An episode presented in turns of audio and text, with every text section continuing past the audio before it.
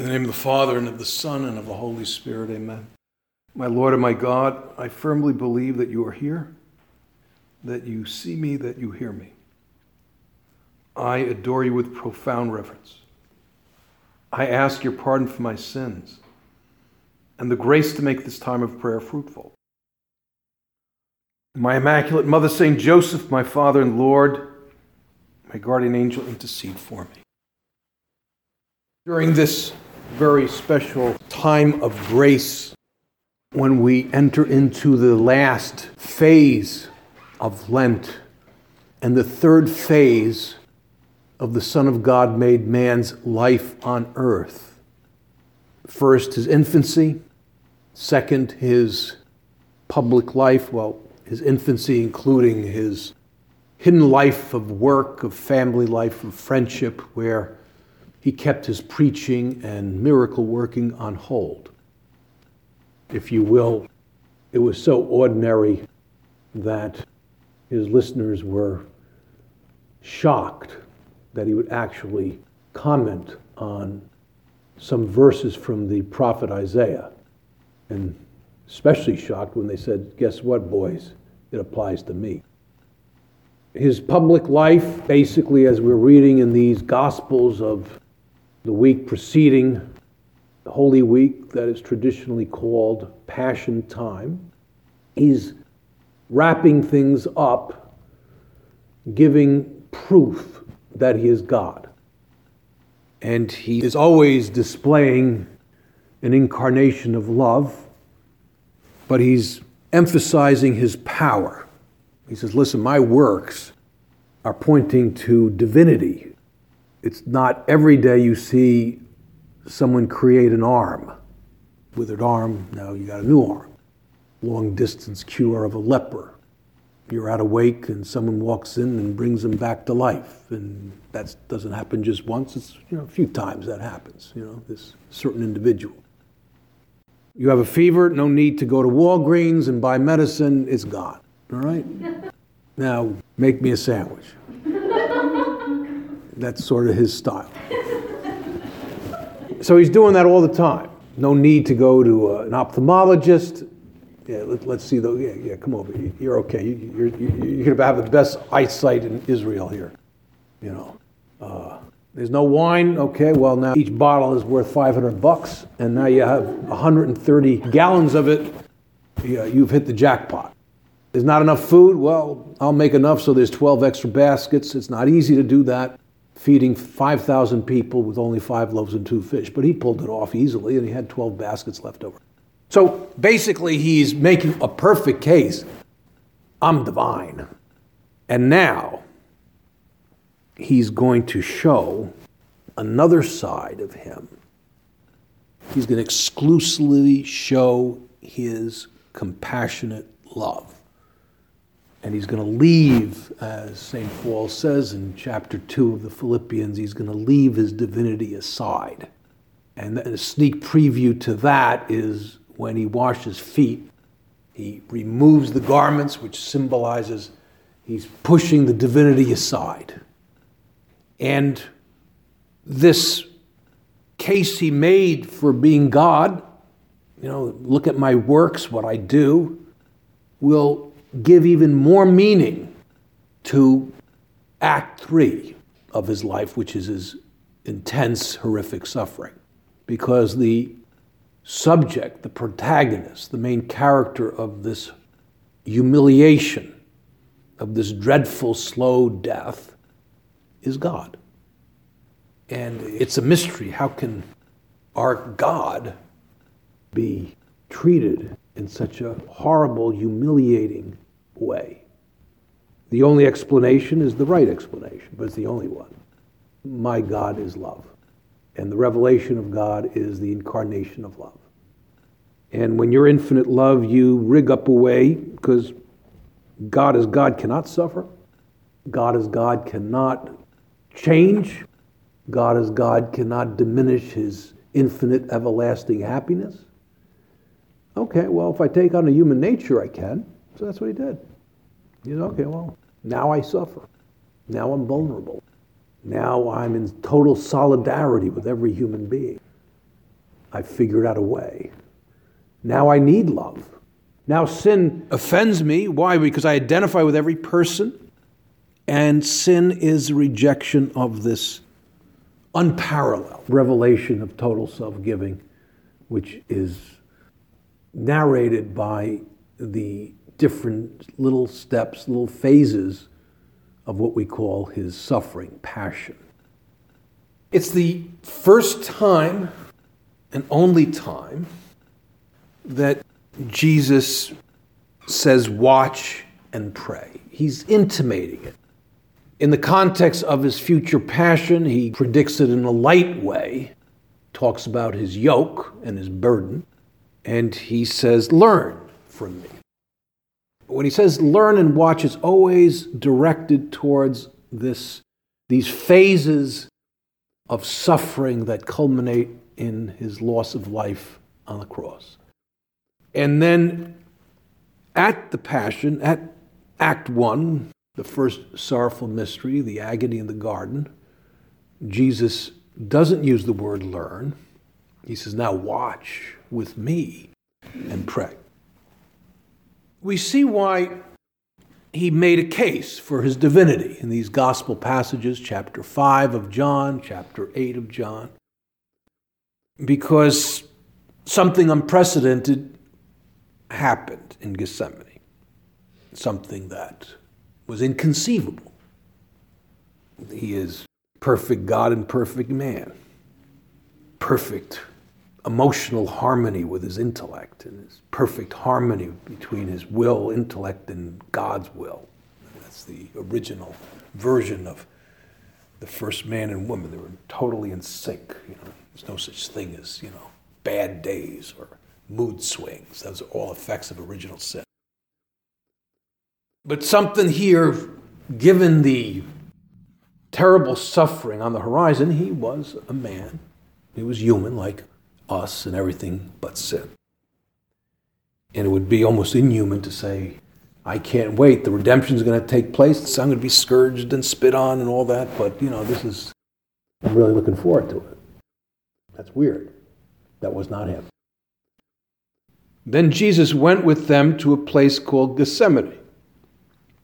It's a locale that will last for the end until the end of time. That word will always touch a nerve for any follower of Christ, Gethsemane. And he said to his disciples, Sit here while I go yonder and pray. So he initiates this very important culminating point of his redemptive life with prayer. He began his public life with prayer. He goes into the end of his life with prayer. He initiates this very special time of his life with prayer. But it's a tough prayer. It's an agonizing prayer, but it's a prayer. And it's a prayer that has a multitude of purposes. If he's human, he needs to pray. It's a mystery because he's God. As a man, he needs to pray because he needs that strength to go through with this. He needs that strength to do God's will. Basically, he is saying in Gethsemane, God's will be done, but yeah, can you change the plan? Theologians say that, that since you know he, he's God, he, all he, he stubs his toe, and that's redemptive. He doesn't have to do this. He could bypass all that, and still he could save the world. But that was not God's plan. And taking with him Peter, the rock, after repentance, the rock, the first of a string of popes until this very day. So the leader, he's going to represent Jesus, he's going to be his vicar. And the two sons of Zebedee. They always have the inside track of these two type A choleric boys, the sons of thunder, you know, a little hot headed. And you know, if you have a mom like Mrs. Zebedee, you're in good shape. But, you know, the rules of the game are a little different here. John is the one who's the contemplative, and, you know, tradition is that he was celibate. He, didn't, he stayed that way. The youngest one leaned his head on our Lord's chest. And his brother James, who was allegedly the Bishop of Jerusalem, and he'd be the first martyr. Only three of his closest collaborators within his closest collaborators were there his Pope and the two sons of Zebedee. And this is what's unprecedented because at the Last Supper, he was reassuring the apostles that, uh, you know, he wants to transmit his joy. So, you know, you can, in the context, he was always very joyful. And, you know, he's introduced as great, good news of great joy, but now he's described in the total opposite way at the end of his life. He began to be sorrowful and troubled. Then he said to them, My soul is very sorrowful, even to death. Remain here and watch. And going a little farther, he fell on his face and prayed, My Father, if it is possible, let this cup pass from me. Nevertheless, not as I will, but as you will. And he came to the disciples and found them sleeping. And he said to Peter, the leader, So could you not watch with me one hour? Watch and pray, that you may not enter into temptation. He repeats that, request that, that plea. St. John Paul, in a retreat he gave as a cardinal to Paul VI, said that our role as followers of Christ is to make up for that hour that was lost by those three apostles. And it's not just a sentimental, pious consideration. We've got to do a little theology here. The troubled man, the gospel says he's prostrate, is God. That means it's eternal. There's no time with God. So he wants us there. So he says, watch and pray. And a thousand years before Christ, we get a little bit more information of those interior sentiments he had. And it says the following My wounds grow foul and fester, Psalm 38. Because of my foolishness, I am utterly bowed down and prostrate. All the day I go about mourning. For my loins are filled with burning, and there is no soundness in my flesh. I am utterly spent and crushed. I groan because of the tumult of my heart. So, this is a, a prophecy of the agony in the garden. And just to give it a little perspective, why this watch and pray? There's a you know multi-layered reason for this plea, watch and pray. I'll have even more and more experience as I continue to grow older and, and accumulate more and more and more friends and acquaintances. People go to hospitals, and what I notice is don't leave. You know, hold my hand. And what you don't want to say is, huh, you never wanted to hold my hand before. There's something about human suffering that wants accompaniment, wants other human companionship that you wouldn't want in other occasions. And sometimes, you know, I had to arrange overnights because the person needed that much accompaniment, and you would never know it under normal circumstances. That doesn't mean to scare; it's not a scare tactic. It's just that you know, Jesus wanted that. He, he got to watch with me, stay awake. Because Luke, who's a physician, he's the only one who captures this detail guided by the Holy Spirit. He's sweating blood. And I think I'm in the right neighborhood. In the turn of the 20th century, you had uh, a movement that was kind of an offshoot of the Enlightenment, of rationalism, that called into serious doubt, if not denial, all the supernatural occurrences in the gospel. That everything had a rational explanation or was simply a myth. And one of those phenomena that was mythical, according to them, was sweating blood. You don't sweat blood. Well, the physicians did some research on this. People in concentration camps and gulags, and a particular priest who was under torture in communist China in the 40s sweated blood. And you're so traumatized and you're sweating, and the capillaries burst because of the tension. Blood goes out of the sweat pores. So it's a mixture of sweat and blood. You Got to be pretty traumatized, but it could happen. You know, it's not very common, but it certainly could happen. And he's agonizing, weeping, sweating blood out of fear. But the main reason, not the only reason, but the main reason is it's kind of a mystery. Now, being God is a liability, quote unquote, because he knows who's going to reject this overture of redemption and who will accept it. And he is agonizing over those who reject it. Why? Because his whole reason to create the human person is to give him and her everlasting life. And what is sin? It's a rejection of that everlasting life.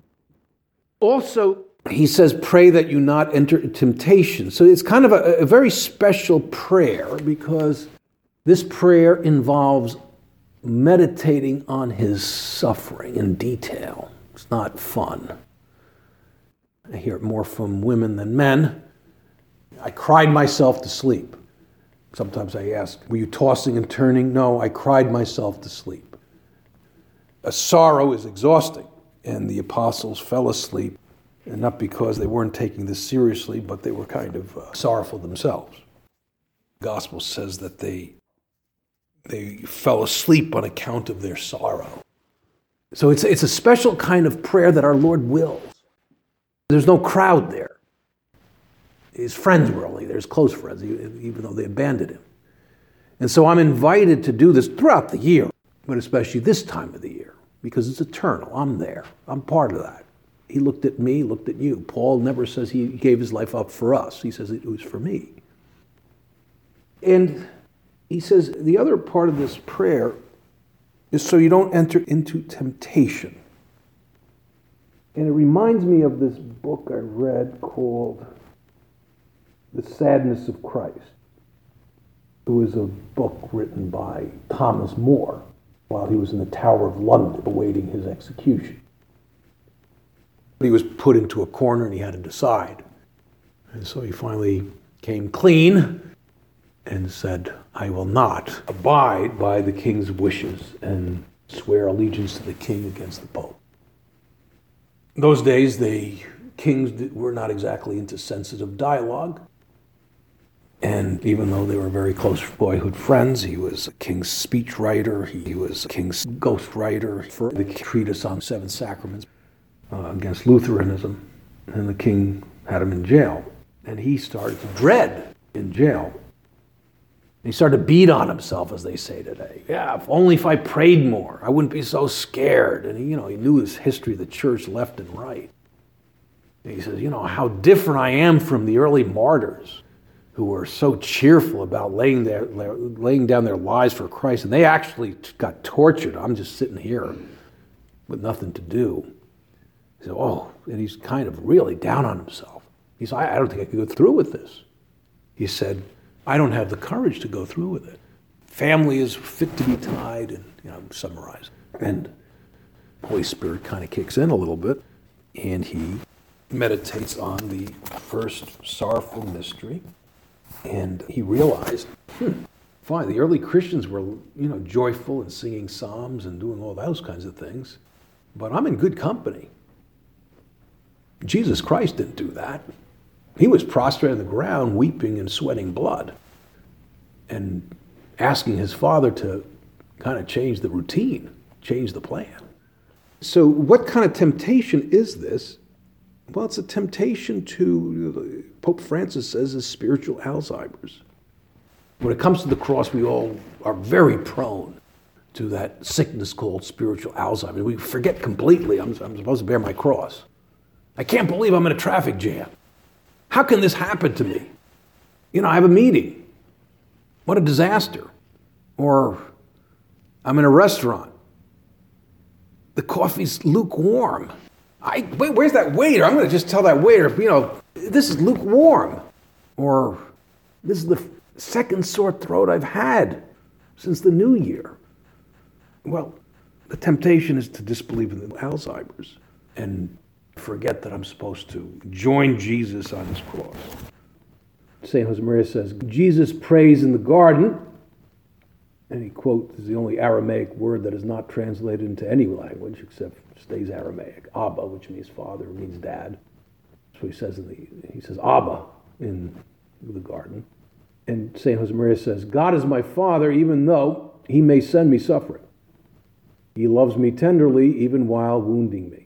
Jesus suffers to fulfill the will of the Father, and I, who also wish to fulfill the most holy will of God, following in the footsteps of the Master, can I complain if I too meet suffering as my traveling companion? It will be a sure sign of my sonship or my daughtership, because God is treating me as He treated His own divine Son. Then, just as He did, we'll be able to groan and weep alone in my Gethsemane. But as I lie prostrate on the ground, acknowledging my nothingness, there will rise up to the Lord a cry from the depths of my soul Father, let it be done. To always have my memory that is prone to spiritual Alzheimer refreshed. And when I look at that crucifix, my memory is refreshed. I'm, I'm reminded if I'm going to play on his team, I've got to share in this. Pray that you not enter into temptation. But you got to pray because otherwise, it won't work, as was the case with those three. They cut and run. Somehow Mary managed to get the youngster back. There's a phrase, I'll give the Latin phrase, ecce homo, behold the man. It was uttered by Pilate. It is not a pleasant contemplation because we have, a, as Isaiah says, we have a man who's unrecognizable, torn apart, bruised and cut weak and out of blood and thirsty, etc. And I want to make a resolution to join him, and our Lord assures me that if I connect whatever happens, every species of pain is there.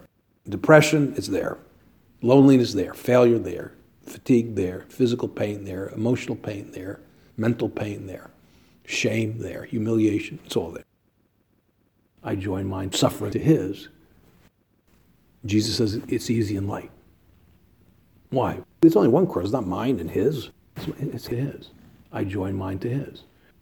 And what happens? Well, I get transformed. And so I ask the Blessed Mother to help me contemplate that specific aspect of Jesus' humanity, which is his passion on the cross. I want to make this point my own through the intercession of Mary. Behold the man, our heart shudders when it contemplates the sacred humanity of our Lord become an open wound. Quotation from the prophet Zechariah. And they will ask him, What are those wounds that you bear in your hands? And he will reply, I receive them in the house of those who love me. Look at Jesus. Each laceration is a reproach each lash of the whip a reason for sorrow for your offenses and mine. I thank you, my God, for the good resolutions, affections, and inspirations you've communicated to me in this meditation. I ask your help in putting them into effect. My Immaculate Mother, St. Joseph, my Father and Lord, my guardian angel, intercede for me. Holy Mary, handmaid of the Lord. Amen.